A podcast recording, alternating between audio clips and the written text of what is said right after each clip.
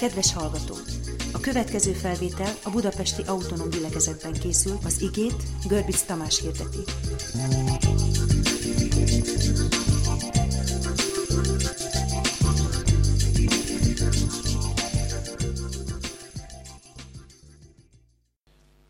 A mai üzenetem címe az az, hogy akinek van, annak adatik, és hát egy rossz hírrel folytatódik, ez a jó hír, akinek nincs, attól az is elvétetik, amilyen van. Jézus ezt két alkalommal mondta a Bibliában.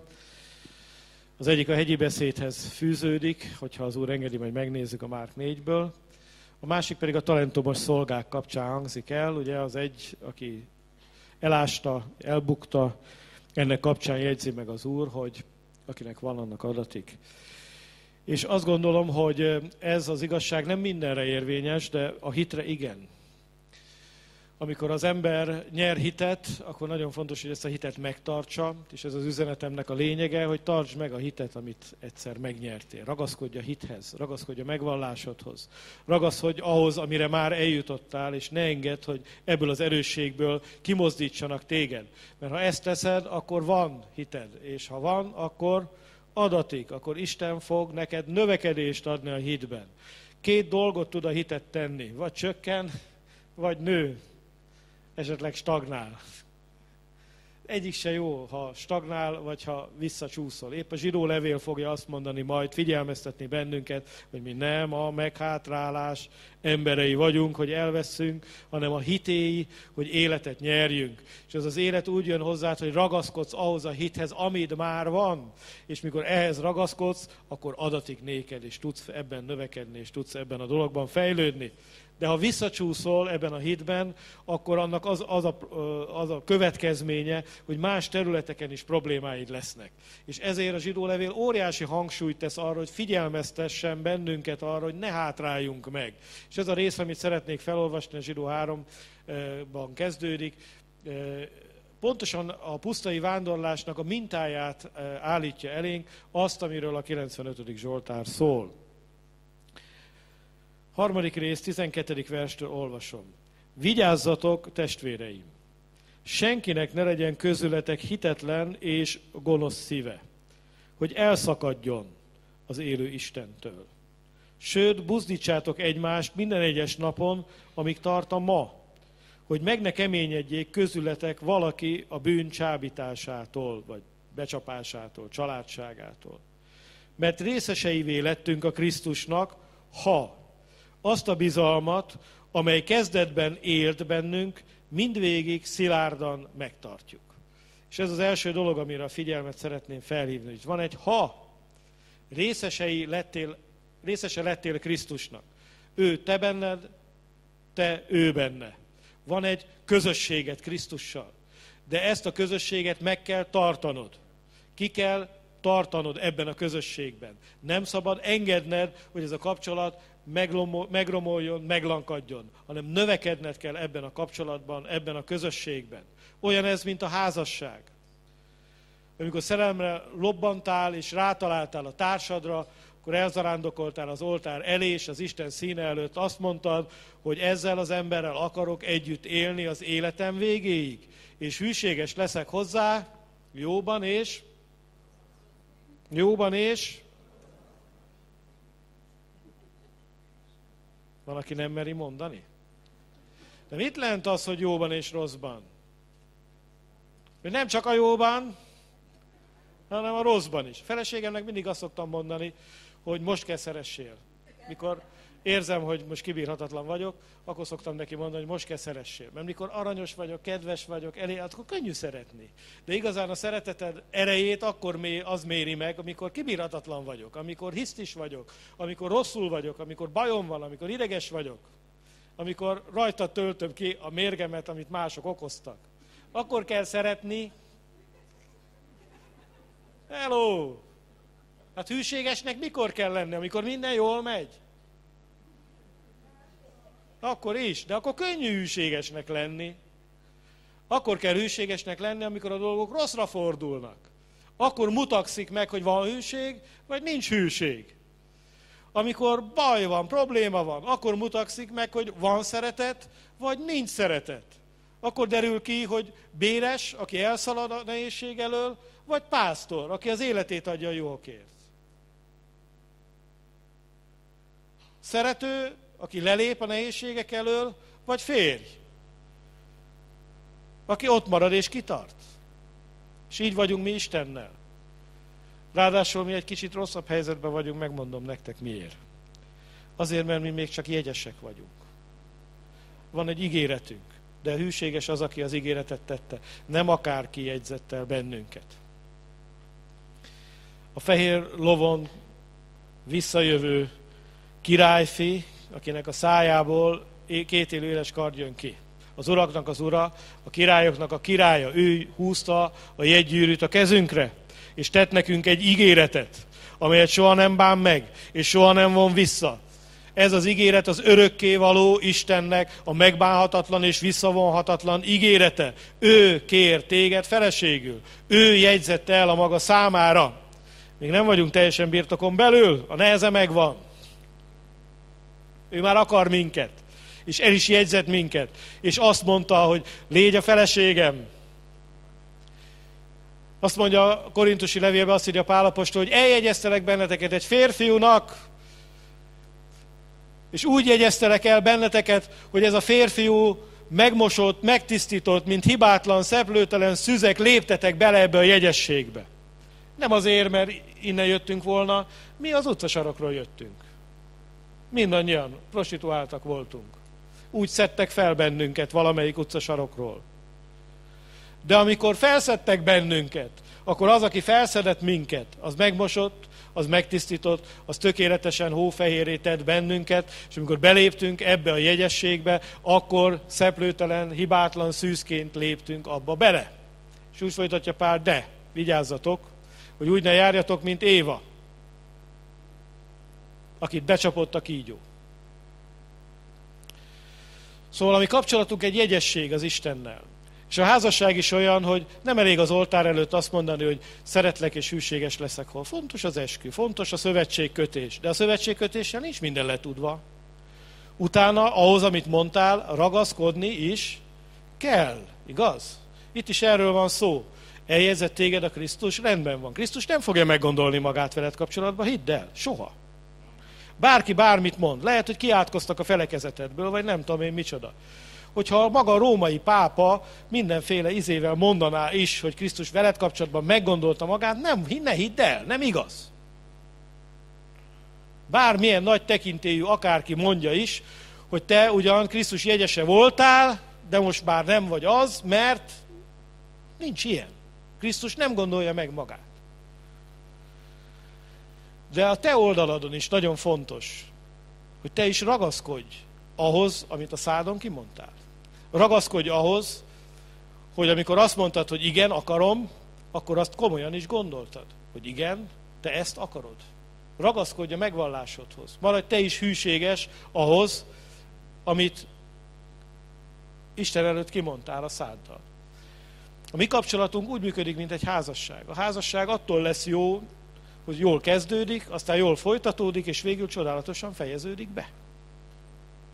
Ezt elmondom még egyszer. Hát a közbe felébredtetek. Szóval a házasság az olyan, hogy jól kezdődik, aztán még jobban folytatódik, és csodálatosan fejeződik be. Na, van, aki felébredt rendben. És az Úrral való kapcsolatunk is ilyen kell legyen.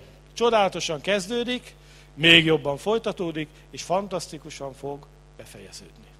Az a nagy szerelem, amivel Isten megérintett bennünket, az elindított minket egy úton, és ez a beteljesedés lesz majd a bárány mennyegzője, amikor meglátjuk őt színről színre, amikor lehúr rólunk minden olyan dolog, amit mi magunk se szeretünk, és tökéletesek leszünk, és ott, le, ott leszünk vele örökké.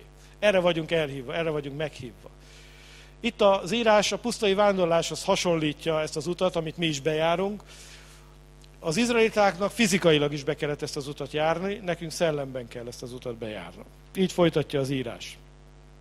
Mert amikor ezt mondja az írás, ma, ha az ő hangját halljátok, ne keményítsétek meg a szíveteket, mint az elkeseredéskor, azt kérdezzük, kik keseredtek el, amikor ezt hallották?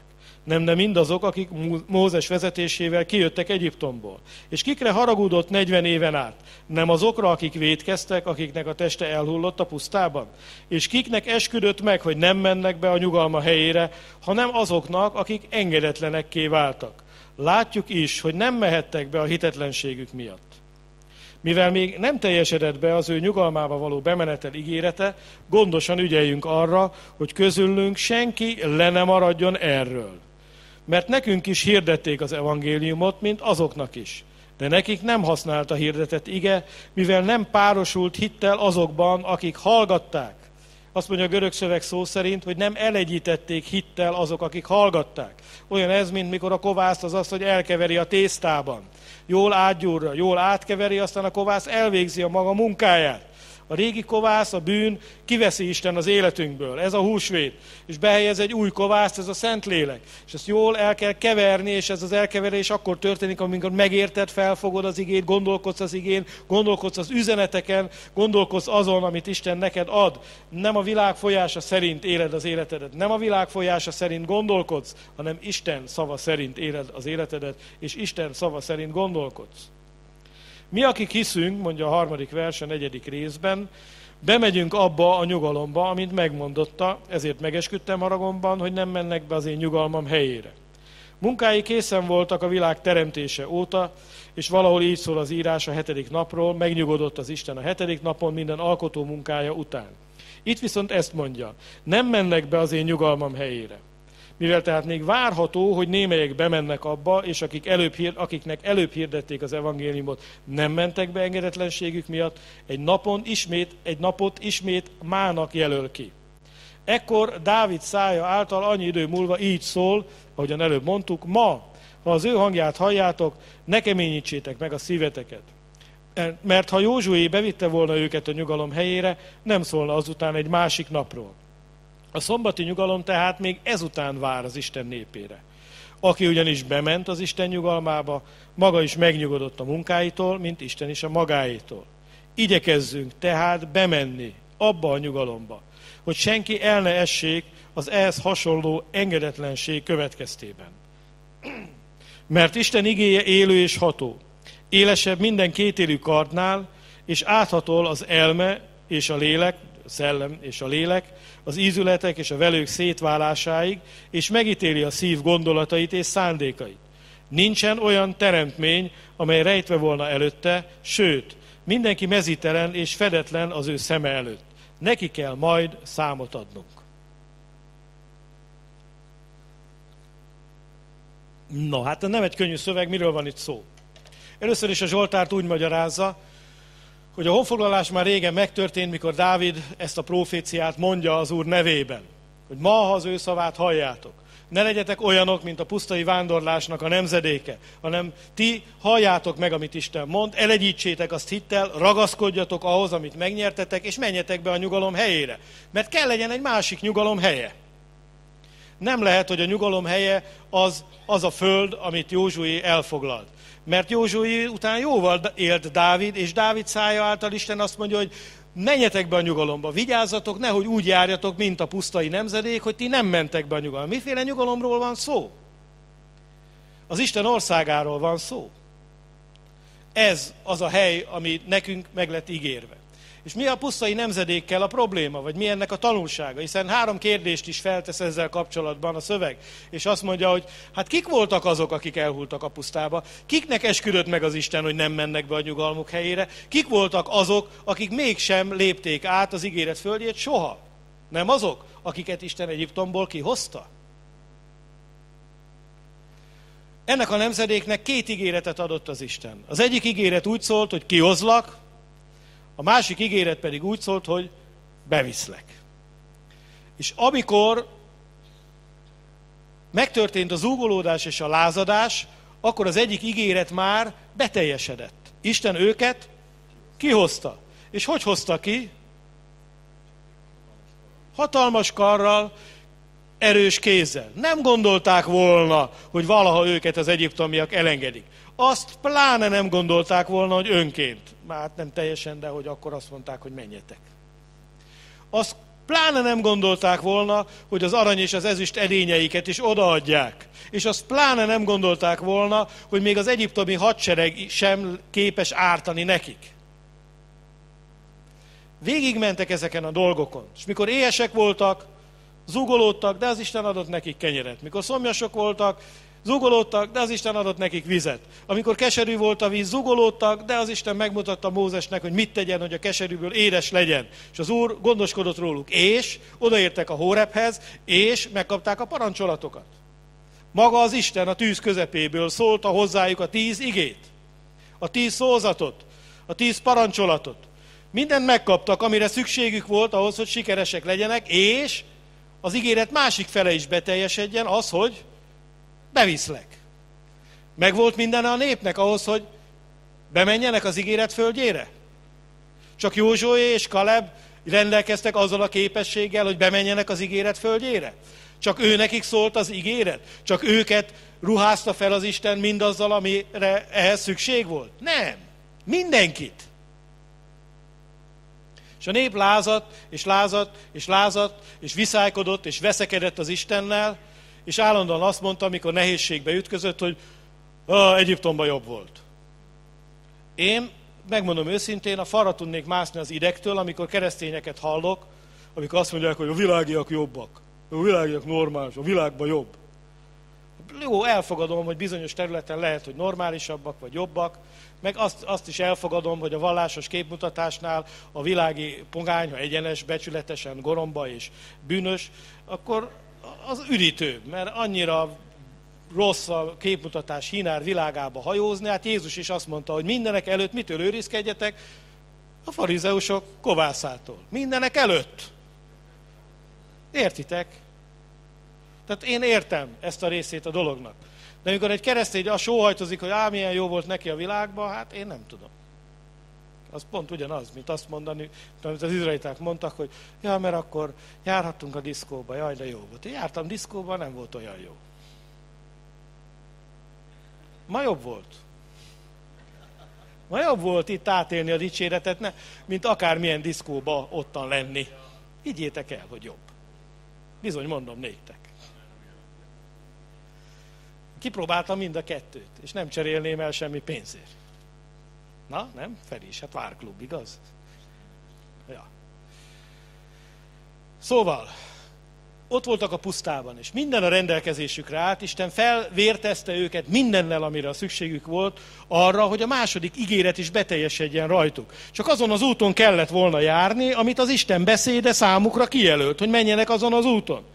Nem úgy volt, hogy megütköztek ezzel, meg megütköztek azzal, hogy ott ostromolták Jerikót, és akkor az ostrom közben az úr azt mondta, hogy na gyerekek, akkor jó van, akkor segítek egy kicsit. Nem. Isten mindent jó előre elkészített. Elmondta, hogy hogy fogják bevenni, hol keljenek át, mit csináljanak. Mózes már a, a Jordánon innen elmondta, hogy mi lesz a királlyal, meg a nem tudom én micsoda. Olyan dolgokról mindig úgy beszélt Mózes, azzal a meggyőződéssel beszélt, hogy be fogtok menni, el fogjátok foglalni, és akkor ezt és ezt tegyétek, így osszátok fel, itt legyenek az ilyen városok, ott az olyan városok, a leviták itt lakjanak, a menedékvárosok ott legyen. Még egy, egy kapavágásni nem volt elfoglalva abból a földből. De Mózes már mindent elrendezett. De nem Mózes rendezte el, hanem az élő Isten. És nem így vagy, nem így vagy te is. Ha eljutok odáig, elolvasom neked a Kolosse levélből. Egy egész ígéret cunamink van. Nem csak azt mondta hogy beviszlek. Olyanokat mondott Isten, hogy, hogy az embernek cseng a füle, és káprázik a szeme. Felültetett mennyei helyekre. Nekünk adta az eljövendő világot, amit Isten az ő szeretőknek készített el. Hát gondoljatok bele. Hát most, ha te elkészítesz valamit valakinek, aki, aki a legjobban szeret téged, és akit a legjobban szeretsz, hát abba bele az apait, anyait, nem? Ő is, Isten is beleadott apait, anyait nem, de fiúit, meg szent lelkit, mindent beleadott. Higgyétek el, hogy az nem lesz akármi. Az nem lesz akármi, amit az Isten elkészített. Bírunk ezzel az ígérettel. Mi volt a baj? A baj az volt, hogy szembe jöttek nehézségek, és ezek a, ezek a nehézségek, ezeket az embereket kihívások elé állították. És a kihívásokban ezek az emberek hát alul maradtak. De a legrosszabb az volt, amikor a kémek visszajöttek, és az ígéret földjét kezdték el szidalmazni. És akkor esküdött meg Isten, és azt mondta, elég volt, most már tízszer is próbára tettetek, ez a nemzedék nem megy be. És megnézhetitek a történetet lehet a tízkém előtre, meg a tízkém utára felosztani a pusztai vándorlást. A tízkém előtre, előtt Isten megfette a népet, de azért mindig megadta, amit kértek, mert hát a pusztában voltak, és jogos volt, és volt manna, volt víz, minden volt. De a tízkém utáni időszakban csupa értelmetlen lázadásba keveredtek be. Értelmetlenül lázadtak fel Áron ellen, a leviták Kóré vezetésével, a rubeniták Abirám vezetésével, teljes értelmetlenségek tömege volt tulajdonképpen a pusztai vándorlás másik fele, mert azt a nemzedéket Isten halára ítélte, megesküdött és nem változtatta meg. A 40 év alatt nem gondolta meg magát. Ilyen is van. És az a nemzedék a lázadásaival is pusztult. Mégis a Biblia a Bálámot emeli ki, és az új szegény, ugye ez olyan érdekes dolog, hogy hogy, hogy a jelenség könyvében két emberrel találkozunk, Jézabellel meg Bálámmal. Bálám az új szövetségben szerepel még ötször. Jézabel csak itt egyszer, egyetlen egyszer. Mégis Jézabelnek lett szelleme. Bálámnak meg nincsen. Pedig Bálá, adjunk neki. Pedig ugye szegény nők, hát ez nagyon népszerű tanítás lett az egyházban, mert azért, mert van egy jelenség, hogy ugye a hölgyek szeretnénk magukat biztonságba érezni, és hogyha úgy érzik, hogy a férfiak nem helyezik őket biztonságba, akkor maguk kezébe akarják venni a gyeplőt, és megpróbálják lelökni a férfit a lóhátáról, és akkor értitek, szóval, hogy a kormány mellől ellökni, és akkor majd én a kezembe veszem a dolgokat, mert, mert úgy érzem, hogy, hogy nem vagyok biztonságban. És ez nem jó, és ez egy valóságos létező jelenség. És nekünk férfiaknak az a dolgunk, hogy ilyenkor észrevegyük, hogy meg van vadulva a csaj, mert nem érzi magát biztonságban. Tehát mit kell csinálni? Biztonságba kell helyezni. Meg kell nézni, miért nem érzi magát biztonságban. És meg kell adni neki. Hölgyek, nektek meg attól nem teszek nagyobb biztonságba, hogy lelökitek azt, aki a biztonságot számotokra meg tudja teremteni, lelökitek a kapitányi hídról, belökitek a vízbe, és aztán úgy gondoljátok, hogy majd ti jobban csináljátok, mert ez nem így működik. Rosszabb lesz nektek, Csajok, hé! Hagyjátok békén a férfiakat. De ezért született a Jézabel szelleme, mert ez egy létező jelenség. Ezt megmondta Isten a bűneset után. A férfi vezet, a nő meg epekedik. De az epekedés nem azt jelenti, hogy szerelmesen epekedik, hanem, hanem állandóan azon van, hogy a férfit lelöki ebből a vezető szerepből. Ez jelenti az epekedés ő akarja megragadni az élete kormány kerekét, mert nem tud hinni, nem tud bízni, és retteg és fél. Krisztusban ilyen nincsen. Köszönöm. Na, de ezért lett ennyire népszerű Jézabel szelleme, mert ez egy valóságos probléma, egy valóságos jelenség. Jézabelnek semmi köze ehhez az egészhez, higgyétek el, meg a Jézabel szellemének sincs túl köze, egészen más dolgoknak van ehhez köze. Pedig a Bálámnak jobban lehetne szelleme, ha már szellemeskedünk. Sokkal többet szerepel az új szövetségben. És tudjátok miért? Mert Bálámnak valóban volt egy nagyon sötét bűne. Ő megpróbálta szemtől szembe megátkozni az Izraelt, és rájött, hogy ezt nem lehet. Üzenjük minden mágusnak, varázslónak, boszorkánynak, jövemönmondónak, New Age-esnek. Ha ő megpróbál szemtől szembe téged, engem, akárkit az Isten népének neki menni, nem fog menni. Egy dologra fog rájönni, hogy valami olyan hatalommal áll szemben, amiről neki fogalma nincsen. Ha ő nagynak gondolta magát, hogy Bálám is azt gondolta, hogy ő nagyon nagy ember, és ennek neki akar menni, akkor rájön, hogy a kősziklának szalad neki fejjel. De, miután Bálám erre rájött, ahelyett, hogy megtért volna, és ahelyett, hogy csatlakozott volna az Isten népéhez, az Isten népének az ellenségeit kiokosította, hogy lehet ezeket elpusztítani. És jött a bűn a Baál Peornál, és jöttek a csajok, és hívogatták a Volt Fesztiválra, meg a buliba, meg az összes többi helyre az izraelita fiúkat. És tudjátok, miért volt ez Bálám részéről egy nagy gonoszság? Azért, mert az öregeket Isten megesküdött, hogy nem mennek be. De a fiataloknak nem volt ilyen ígéret. A fiataloknak azt mondta Isten, hogy ők bemennek. Ez azon ezt a nemzedéket érte ez a gond, ez a probléma, akik, akik bemehettek volna. És akik közül nagyon sokan be is mentek. És ezért Bálámnak ez a bűne, ez rendkívül ki van emelve a Bibliába. Bálámnak ez a gonoszsága kettős. Egyrészt mondom, azt a nemzedéket pusztította, amelyik nemzedékről pedig az Isten azt mondta, hogy övék az ígéret földje. Másodszor pedig Bálám tudván tudta, hogy kicsoda az Isten, és mégis ellene fordult. És nem csak ellene fordult, hanem megpróbálta ellene fordítani azokat is, pénzért, anyagi haszonszerzésért. Megpróbálta Isten ellen fordítani azokat is, akiknek Isten megígérte, hogy bemennek az ígéret földjébe. Mi a pusztai vándorlásnak a tanulsága? Van egy óriási tanulsága. Nevezetesen az, hogy amikor te bennmaradsz a szövetségben, és hitben állsz, és az Isten oldalán állsz, és odafigyelsz az Isten szavára, és azon az úton jársz, amit az Isten szava neked kijelöl, akkor nincs az a hatalom, ami téged az Isten kezéből kiszakíthatta. Bármi jön veled szembe, le fogod győzni.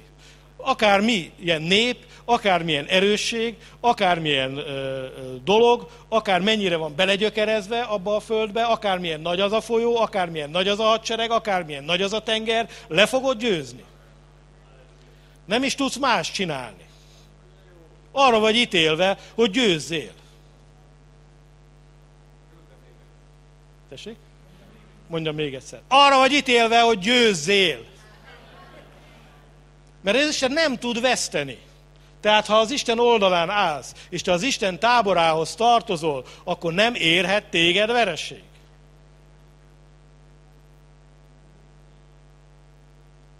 És a ravasság, ugye a sátán ravassága volt Bálában, a ravasság pont ebben van az ördög részéről, hogy tudja, hogy szemtől szembe többet téged nem tud legyőzni. És mit, tudjátok, mit, mit csinál? Megpróbál téged fellázítani Isten ellen. Mert ha fellázadsz Isten ellen, és te szaladsz neki fejjel a kősziklának, akkor te is véres fejjel fogsz onnan visszahullani. Ezt is mondjam el még egyszer? Nem, mert felőletek jobbról vagyunk meggyőződve, atyám fiai. De ez az ördögnek a trükkje. Kihívott téged Isten, új teremtés vagy, tökéletes vagy a lelkiismeretedben, ez most van egy kis vita, hogy szellem vagy lelkiismeret, mint a Biblia azt mondja, hogy a lelkiismeret tökéletes, hanem a szellemedben még növekedett kell, de mindegy, nem érdekes, mert ez nem olyan fontos. Ami igazán fontos, az az, hogy van benned valaki, aki Krisztusban egy új teremtés, közösséged van az élő Istennel, az élő Isten szelleme van benned, és borzasztóan, hatalmasan, elmondhatatlanul nagy ígéreteket birtokolsz. Olyan bemenős ígéreteid vannak, mindjárt felolvasom, hogy káprázik az ember szeme, és belecseng az ember füle. Fel is olvasom, jó? Van. Sok helyről felolvashatnám, én most a Kolosse levélből olvasom.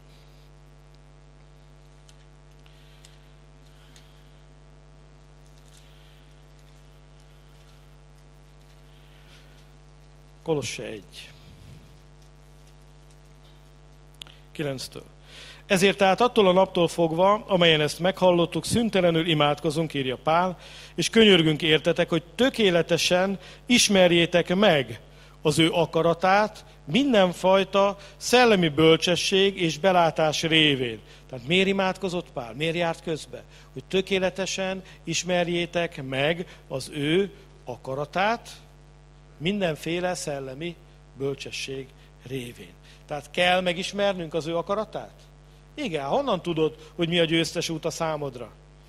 Ha nem ismered meg, hogy Isten mit nyilatkoztatott ki erről. Hogy élhessetek az Úrhoz méltóan. Tehát mit akar Isten? Hogy hogy éljünk? Nem a pogányok módjára, hanem az Úrhoz méltóan. Ez a cél, hogy az Úrhoz méltóan éljünk. És teljes mértékben az ő tetszésére, és teremjetek gyümölcsöt mindenfajta jó cselekedettel, és növekedjetek az Isten ismeretében. Tehát, mit akar Isten? Hogy gyümölcsöt teremjünk, és növekedjünk. Akinek van, annak adatik.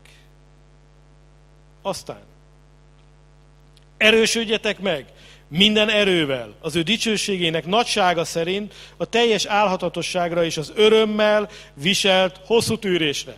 Na tehát, atyám fiai, mihez kell erő? Nem a vizen járáshoz, nem a víznek borrá változtatásához, még csak nem is a halottak feltámadásához. Mihez kell igazán er- megerősödni? Mire kell igazán felerősödni a hitben? és az Úrban, és gyümölcsöt teremve folyamatosan növekedni? Az, hogy amikor szóresz van, nyominger van, baj van, nehézség van, hogy akkor teljes álhatatossággal ki tudj tartani, de miben? A hitben. Nézzétek meg, a jelenések könyvében a gyülekezeteknek van ígéret, de az ígéret kinek szól? Aki győz, örökségül nyer mindent. Aki, mondjátok hát, aki győz, azt oszolbát teszem azért Istenem templomába, és onnan ki nem mozdulhat.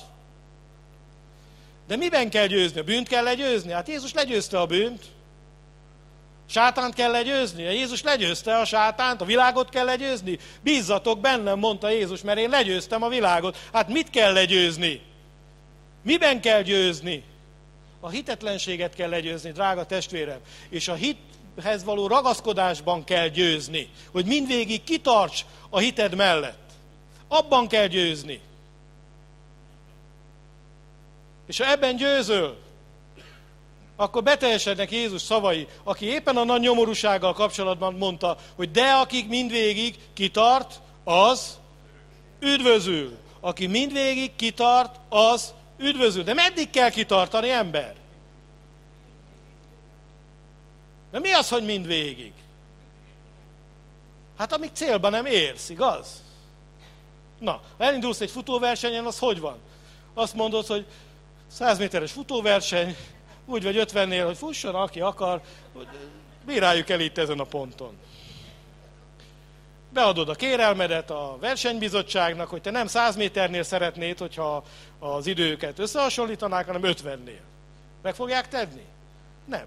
Maratont futsz, akkor úgy vagy vele, hogy 42 kilométer pont elég volt gyerekek, már 40 is bőven elég volt. Azt a kis maradék pár izét, azt nem futjuk le. Érdekel az bárkit, hogy te mennyit futottál le? 42-ig tök jó volt a részidőd, de az utolsó pár métert elbuktad, nem ér az egész semmit.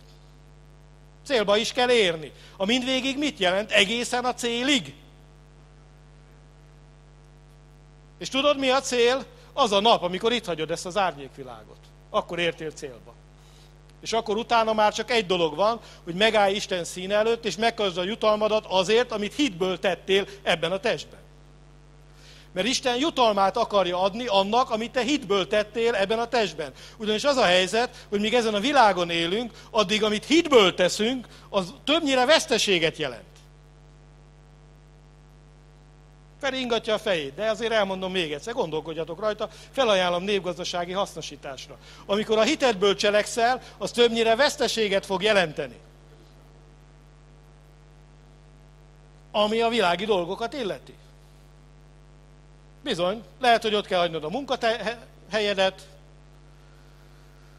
lehet, hogy elesel ettől, lehet, hogy elesel attól, meg amattól, áldozatot kell hozni a hitedért.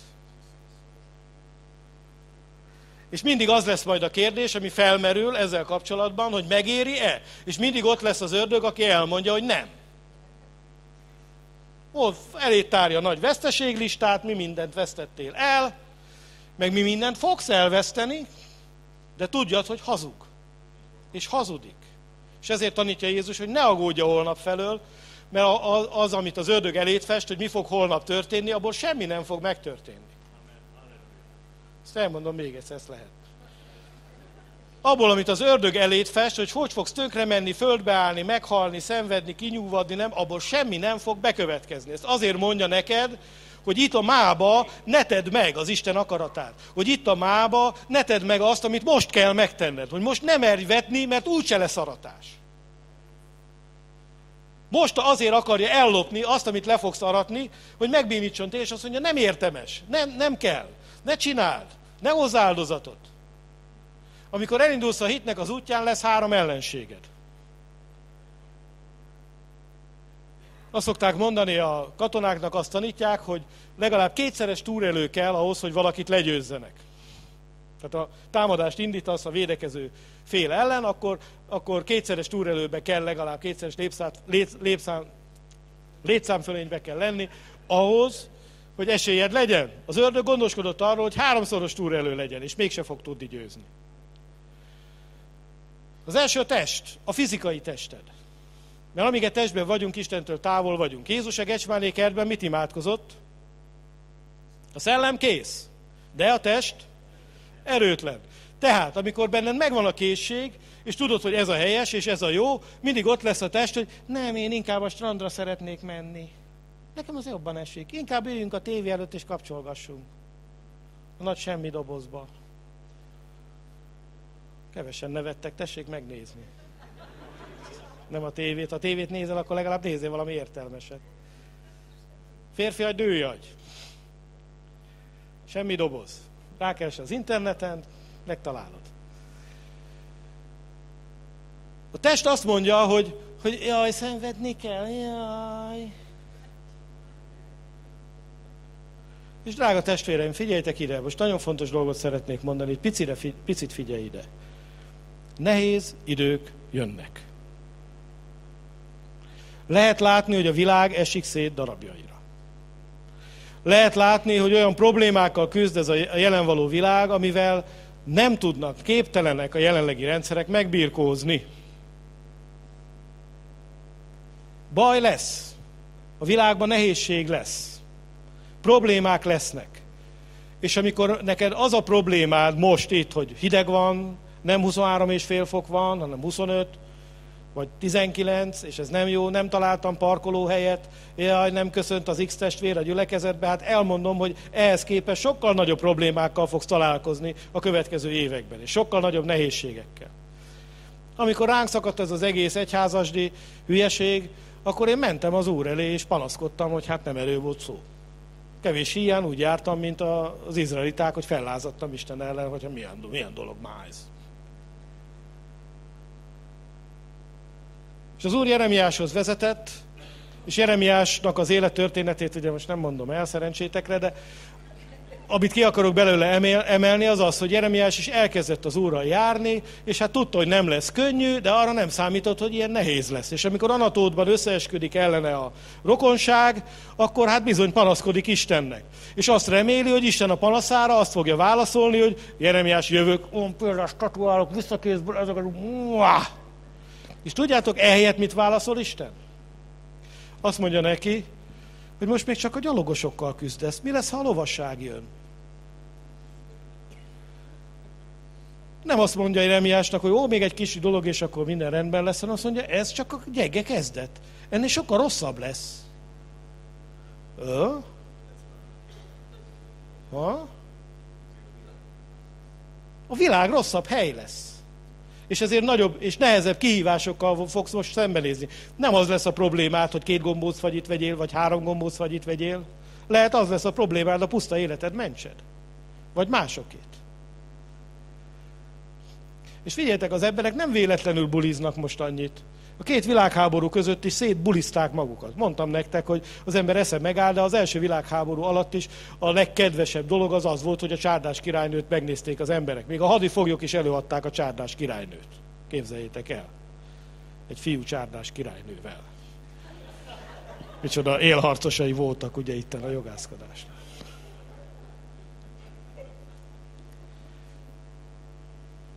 A hajmási Péter, hajmási Pálon szórakoztak a népek. De tudjátok, miért lesznek a pogányok ilyenek? Meg a világiak ilyenek? Hogy miért keresik a bulizásban, meg a mindenhol a, a lelkük nyugalmát? Azért, mert nem mernek belenézni a jövőbe. Mert ha belenéznek a jövőbe, ott nem látnak semmit, csak rosszat.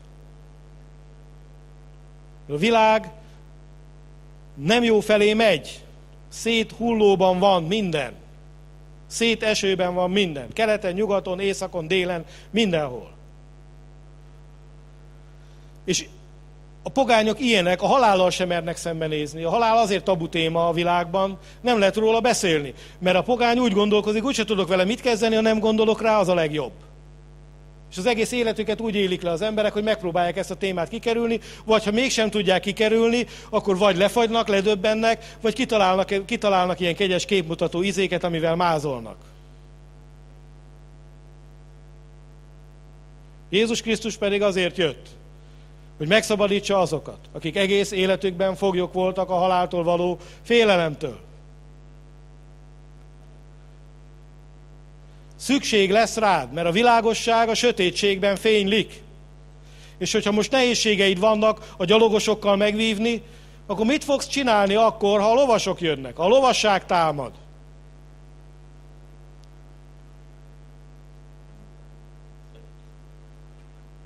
Bele kell kapaszkodnod az örökké valóba. El kell döntened, hogy a győztes csapatba akarsz-e lenni, vagy mész a magad útján. El kell döntened, hogy akarsz-e az Isten ösvényén járni, vagy nem.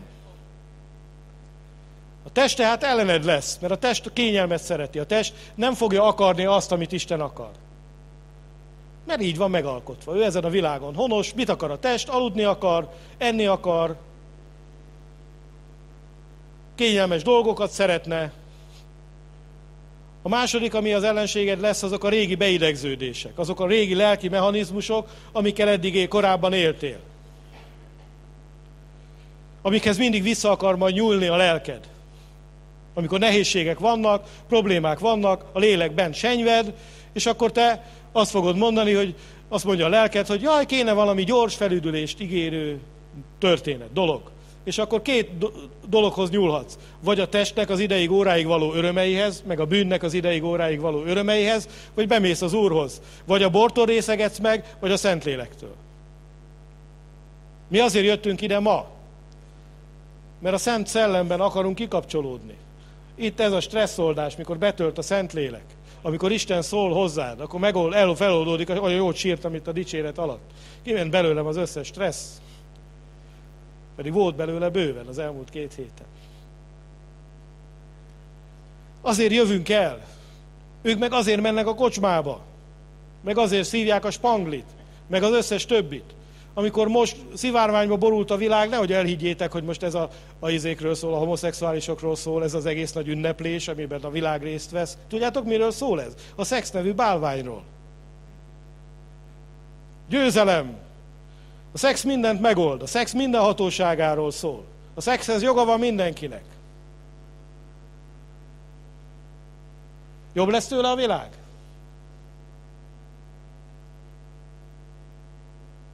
nem lesz jobb tőle a világ.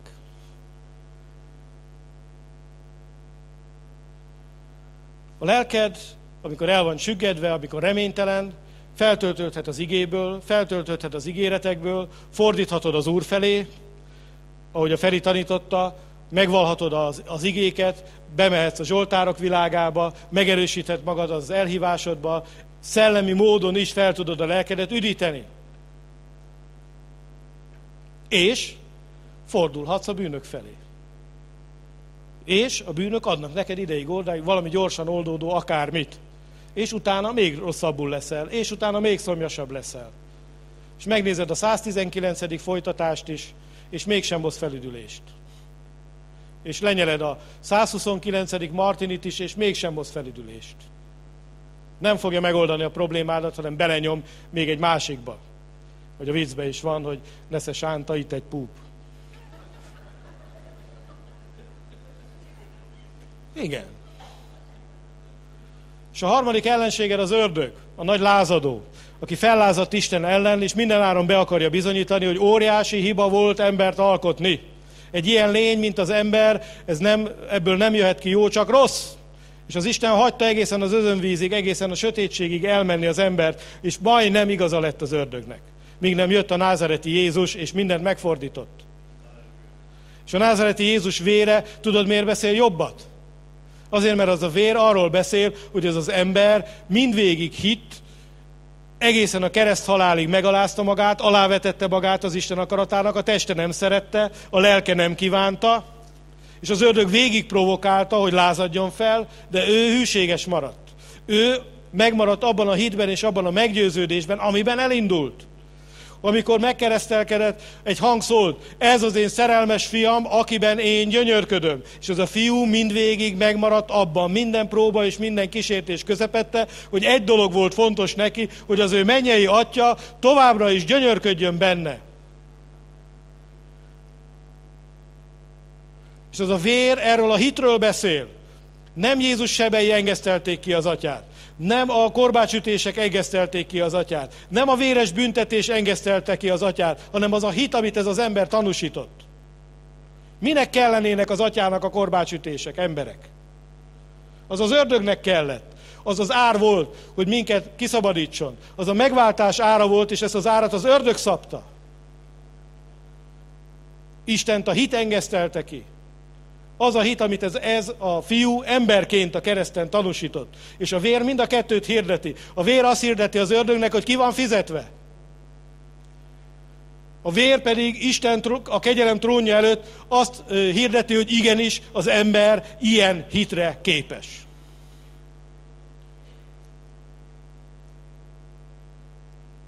Az ördög fel akar lázítani téged. Magával akar ragadni az ő saját lázadásába.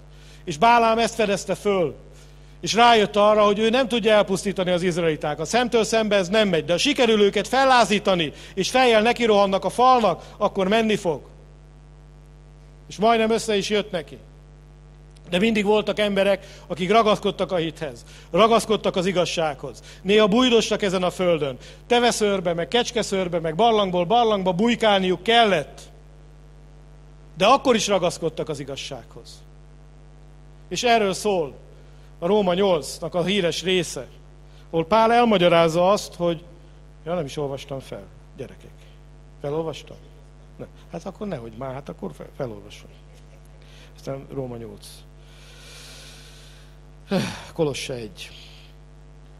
Tehát adjatok hálát az atyának, aki alkalmassá tett titeket arra, hogy a szentek örökségében, a világosságban részesüljetek. Tehát először is van egy örökségünk a szentek között. Ez a világosság pedig nem más, mint a mennyei Jeruzsálemnek a világossága, aminek a szövétnek a bárány. Az örök életnek a világossága ez. Utána pedig azt mondja. Ő szabadított meg minket a sötétség hatalmából. Mit csinált velünk az Isten? Megszabadított minket a sötétség hatalmából. Mit jelent a sötétség? Tudatlanságot, hitetlenséget, lázadást, embergyűlöletet, betegséget, reménytelenséget, halált. Ez jelenti a sötétség. És ezeknek a hatalmából Isten bennünket mind mondjad ki száddal. Megszabadított. Amen.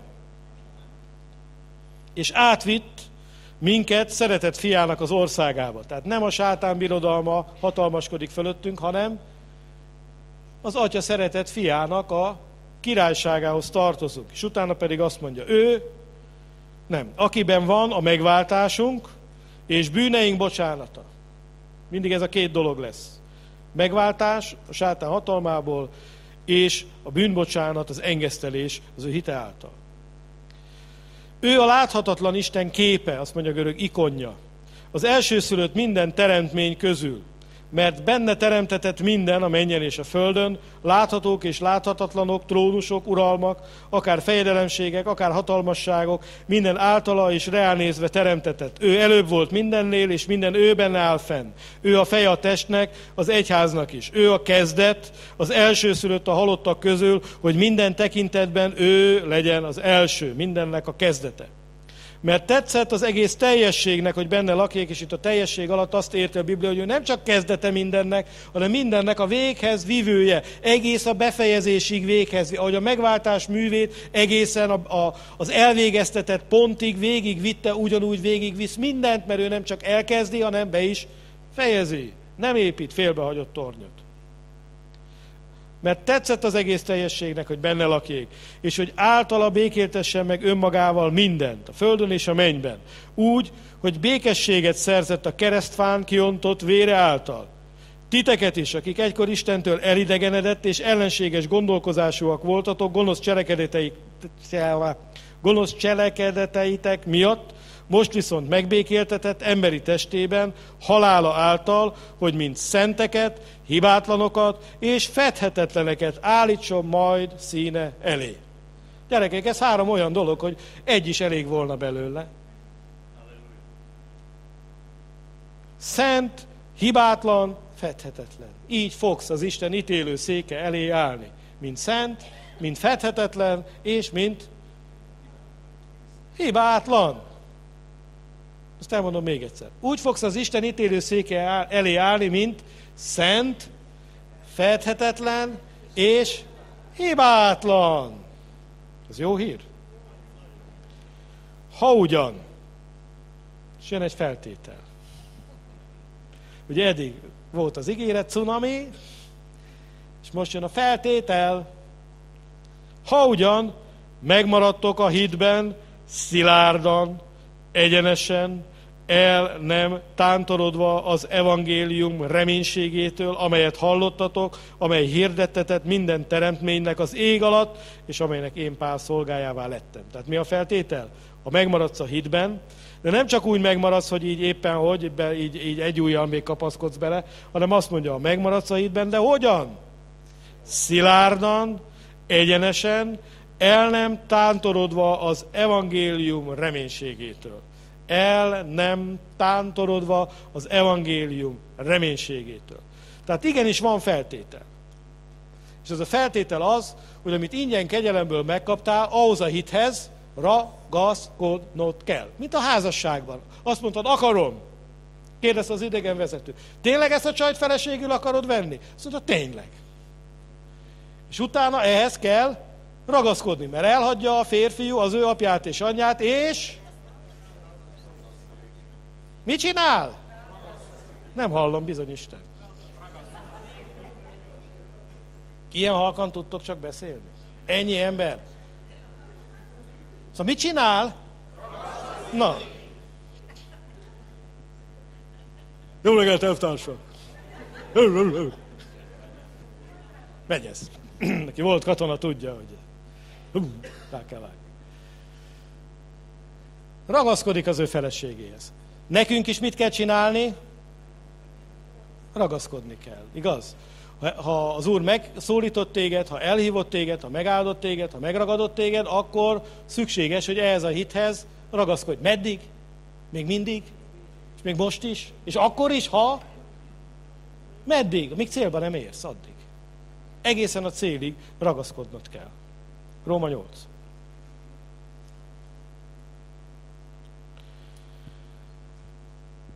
Huszonnyolcadik vers. Azt pedig tudjuk, hogy akik Isten szeretik, azoknak minden a javukra szolgál, azoknak, akiket elhatározása szerint elhívott, mert akiket eleve kiválasztott, azokról eleve el is rendelte, hogy hasonlóká legyenek a fia képéhez, hogy ő legyen az elsőszülött sok testvérhez. Ez is egy ígéret cunami. Egyrészt azt mondja Isten, hogy akárhogy is alakulnak a körülmények, akárhogy is alakulnak a dolgok a világban, az végül minden a választottak javát fogja szolgálni. És ki, kik ezek a választottak, akiket Isten magának már a világ teremtése előtt kiválasztott, és ezeknek a kiválasztottak számára Isten hozott egy végzést. Mit akar, mire választotta ki őket, hogy olyanok legyenek, mint az ő fia. Hogy olyanok legyenek, mint az ő fia. Akarsz olyan lenni, mint a názereti Jézus Krisztus? De most komolyan, ne csak ilyen izéből. Tényleg akarsz olyan lenni? De, de akarsz olyan lenni?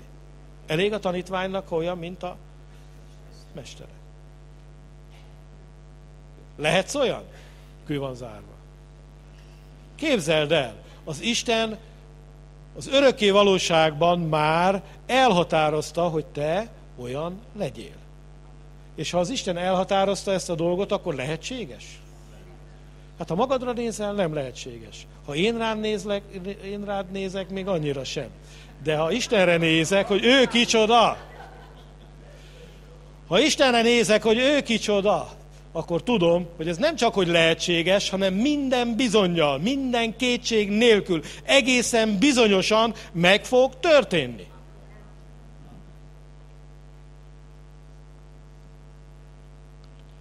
Akiről pedig ezt ele, akikről pedig ezt eleve elrendelte, predestinálva vagy arra, hogy Jézus Krisztushoz hasonlóvá legyél, azokat el is hívta, és akiket elhívott, azokat meg is igazította, akiket pedig megigazított, azokat meg is dicsőítette. Mit mondjunk tehát erre? Ha Isten velünk, ki lehet ellenünk? Aki tulajdon fiát nem kimélte, hanem mindjájunkért odaadta, hogy ne ajándékozna nekünk vele együtt mindent. Kivádolná Isten választottait? Az az Isten, aki megigazította őket? Ki ítélne kározatra? Az, a Jézus, aki értük meghalt, sőt, értük feltámad, az a Jézus, aki az Isten jobbján van, és ami főpapunk, és közben járunk, és szószólunk, és esedezik értünk, és miközben közben jár még időnként odabők, hogy vádoljon? Lehetetlen. Hát te elmész egy bírósági tárgyalásra itt a földön, és az ügyvéd elkezd téged vádolni, az ügyész helyett, akkor mit csinálsz egy olyan ügyvéddel? Hát ha van egy csöppeszed, nem. És ha az ügyvéd vállalkozott arra, hogy az ügyfele érdekeit védi, akkor még egy földi ügyvédtől is elvárható, hogy ezt tegye. De ez a mennyei ügyvéd előbb meghalt a te bűneidért, a kereszten kínhalált szenvedett, és ezt a mennyei ügyvédet az atya igazolta, azáltal, hogy feltámasztotta a halálból, és ezt a mennyei ügyvédet az atya nem akárhova helyezte el az univerzumban, hanem a saját jobbjára, a saját örökösévé tette, és minden hatalmát örökölte. Pontosan az atya hatalmával bír a fiú most a mennyben, és ez a minden hatalommal bíró ö, fiú, ez most a te közben járott szószólód és főpapod. Hát ha ő azt mondja, hogy ez, a, a, ez éljen, akkor az lehetetlen, hogy ne éljen. Nincs az az ördög, aki téged ebből ki tud dumálni. Akár milyen vádok, pontokat hoz fel az ördög ellened, elég, hogy Jézus odalép, a te védő ügyvéded, és azt mondja, hogy ez hozzám tartozik. A Volt Fesztiválra nem engednek be, csak keményen perkálsz. Kivéve, ha ismersz valakit, aki el tudja intézni, hogy bemenj. És akkor ő kijön a kapu elé, és azt mondja, hagyjatok békén, ez hozzám tartozik.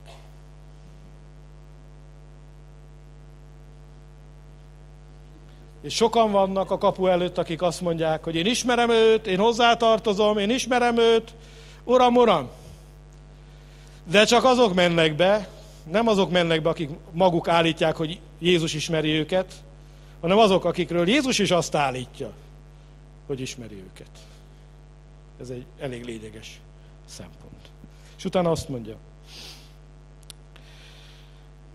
ha pedig ez így van, és Isten egyrészt mindent elvégzett, ami szükség, amire szükségünk van, másrészt mindennel megajándékozott bennünket, amire csak szükségünk lehet, Ugyanúgy, mindennel el vagyunk látva, mint Izrael fiai a pusztában. Minden megvan ahhoz, hogy bemenjünk.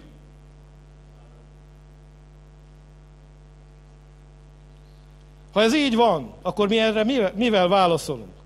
Akkor ki, kitől hagynánk magunkat elválasztani, hogy elválasszon minket ettől a szeretettől, Istennek ettől a szeretetétől? Mi választhatna el bennünket?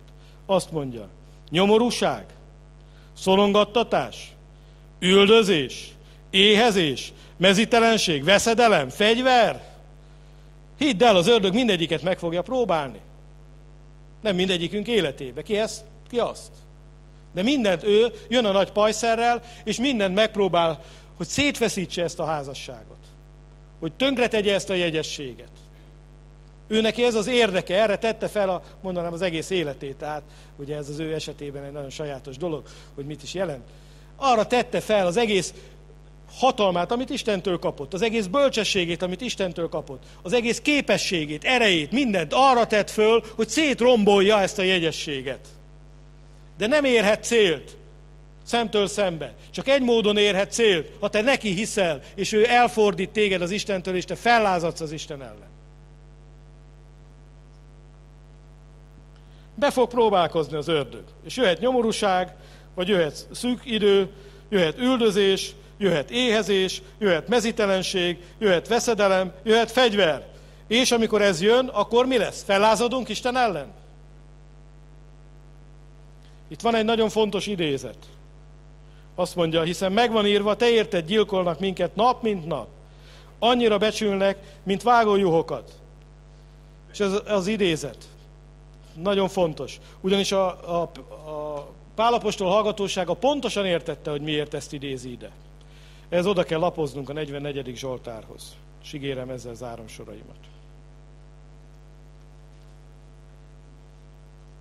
Nagyon érdekes Zsoltár a 44.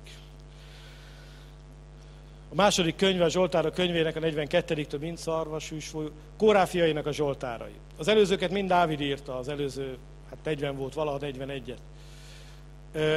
És ezeket pedig azok az emberek írták, akik, amikor ketté szakadt Izrael királysága, fennszorultak északon.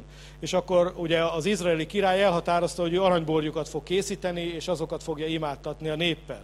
És ezek a leviták, ezek ott ragadtak ezeken a területeken, és el kellett dönteni, hogy mi legyen. És távol idegen földön éltek, és ott távol idegen földön, mivel az Úr szelleme működött bennük, költötték ezeket a zsoltárokat, és ezek a zsoltárok a diaszpóráról, a nyomorúságról, a fogságról, egy pogány közegről szólnak. Mint szarvas, hűs folyóvízekre úgy vágyakozik a lelkem Isten után. Mikor jelenhetek meg az én Istenem házában? Mikor jelenhetek meg az én Istenem előtt? Pogányok vesznek körül, akik mindig azt kérdezik, na, hol az az Isten? A 43. ennek a folytatása, és a 44. hasonlóhez. Kar, a karmesternek, koráfiának tanító költeménye. Isten. Saját fülünkkel hallottuk, elbeszélték nekünk apáink, mit vittél véghez napjainkban, a régi időkben. Kezeddel népeket űztél el, őket pedig a helyükre plántáltad. Miről van szó? Honfoglalás. Nemzeteket zúztál össze, őket pedig a helyükre küldted. Mert nem a maguk fegyverével vették birtokba az országot, és nem a saját karjuk segítette meg őket, hanem a te jobbod és a te karod, a te ország világossága, mert kedvelted őket. És miben lelte kedvét az Úr, nem a férfiú lábizmában, hanem miben? A hűségben, a hitben, abban lelte kedvét az Isten. Te vagy királyom, ó Isten, parancsolatodra megszabadul Jákob. Általad verjük le ellenségeinket, neved segítségével tiporjuk el támadóinkat. Mert én nem az íjamban bízom, nem a fegyverem segít engem, te segítesz meg ellenségeinkkel szemben, gyűlölőinket te szégyeníted meg. Isten dicsérjük minden nap, neved magasztaljuk örökké. És a Zsoltárokra jellemzően itt jön egy éles váltás. Leírjuk, kicsoda Izrael Istene, kicsoda a mi Istenünk. Tizedik vers azt mondja, úgy kezdődik, mégis. Ilyenkor van az, hogy hidegből melegbe, vagy melegből hidegbe. Most melegből hidegbe. Mégis elvetettél, megszégyenítettél minket, nem vonultál ki seregeinkkel, megfutamítottál az ellenség előtt, gyűlölőink kifosztottak bennünket, odadobtál minket, mint vágó juhokat, és szétszórtál a népek közé. Ezt idézi Pál. Szétszórt az Isten, és a népek úgy néznek ránk, mint vágó juhokra. Mert a vágó juhokra hogy néz? Megöljük őket, és megesszük őket, és, és ez teljesen rendben van. És így néztek Izrael fiaira a szétszóratásban, a diaszpórában, Babilon óta, nem így néztek Izrael fiaira, és nem így néznek rád és rám. A legismertebb Zsoltárak egyike volt a 44. de nem ezért a versért. Ezt a verset csak azért idézi Pál, hogy, hogy emlékezetbe idézze a hallgatóságának ezt a Zsoltárt, de nem ezért idézi.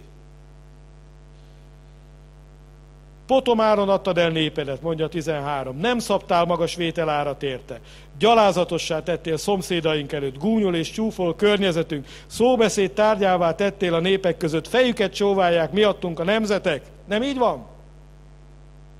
Minden nap szidalmaznak engem. Szégyen borítja orcámat. Ugye itt már többes számról átér egyes számra, ilyenkor már mesiásról van szó. Szidalmaznak engem, szégyen borítja arcomat a gyalázók és a káromlók szava miatt, az ellenség és a bosszúálló miatt.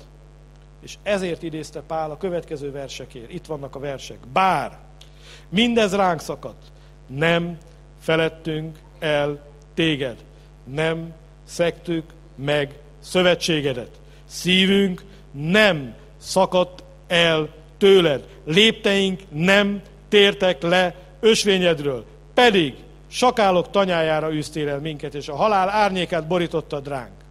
Ha elfeledtük volna Istenünk nevét, és idegen Istenhez emeltük volna fel kezünket, nem vette volna észre Isten, hiszen ő ismeri a szívek titkait. Miattad gyilkolnak minket naponta, vágó jóhoknak tekintenek. Refrén foglalja keretbe ezt az egész történetet. De azért idézi ide Pál, mert leírja, hogy ki az Izrael Istene. És leírja, hogy a nép miken megy keresztül.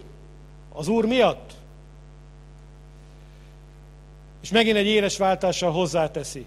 De akármi is ért bennünket, mi nem mentünk az idegen istenekhez. Mi nem fordultunk el a szövetségtől. Mi ragaszkodtunk a te nevedhez.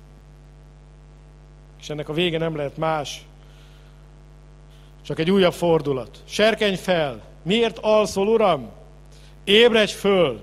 Ne taszíts el végképp! Miért rejted el orcádat? Miért felejted el nyomorúságunkat és inségünket? Lelkünk a porba hanyatlik, testünk a földhöz tapad. Siess segítségünkre, válts meg minket irgalmadból. Szerintetek az Isten válaszol egy ilyen imára?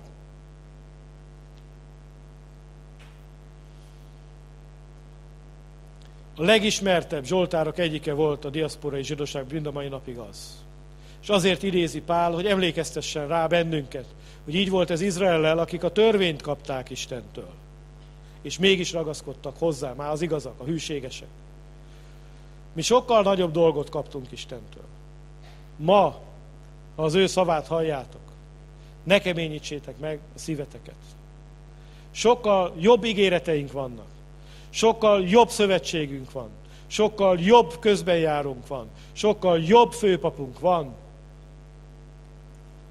És mikor Pál ezt beidézi a Róma levélbe, azt mondja, no emberek, akkor hogy legyen?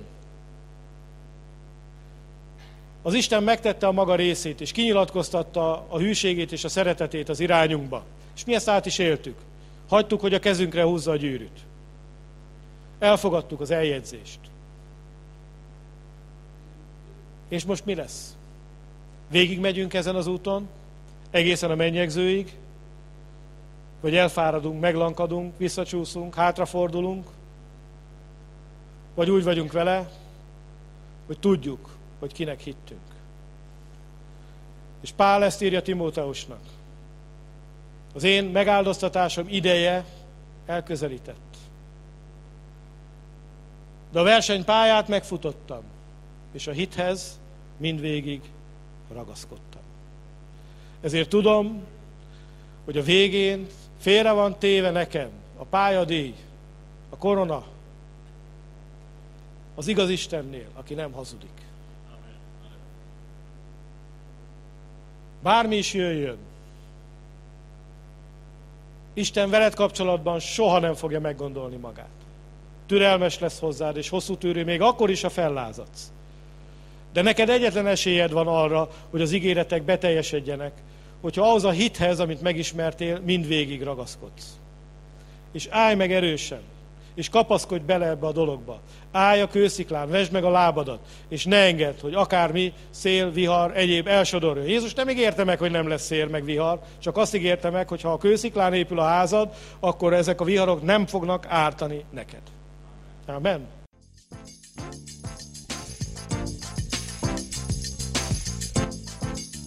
Kedves hallgató! Ha kérdése, észrevétele van az elhangzottakkal kapcsolatban, kérjük keresse fel a Budapesti Autonóm Gyülekezet honlapját www.bpa.hu vagy írjon címünkre 1078 Budapest, Murányi utca 61. Köszönjük figyelmet!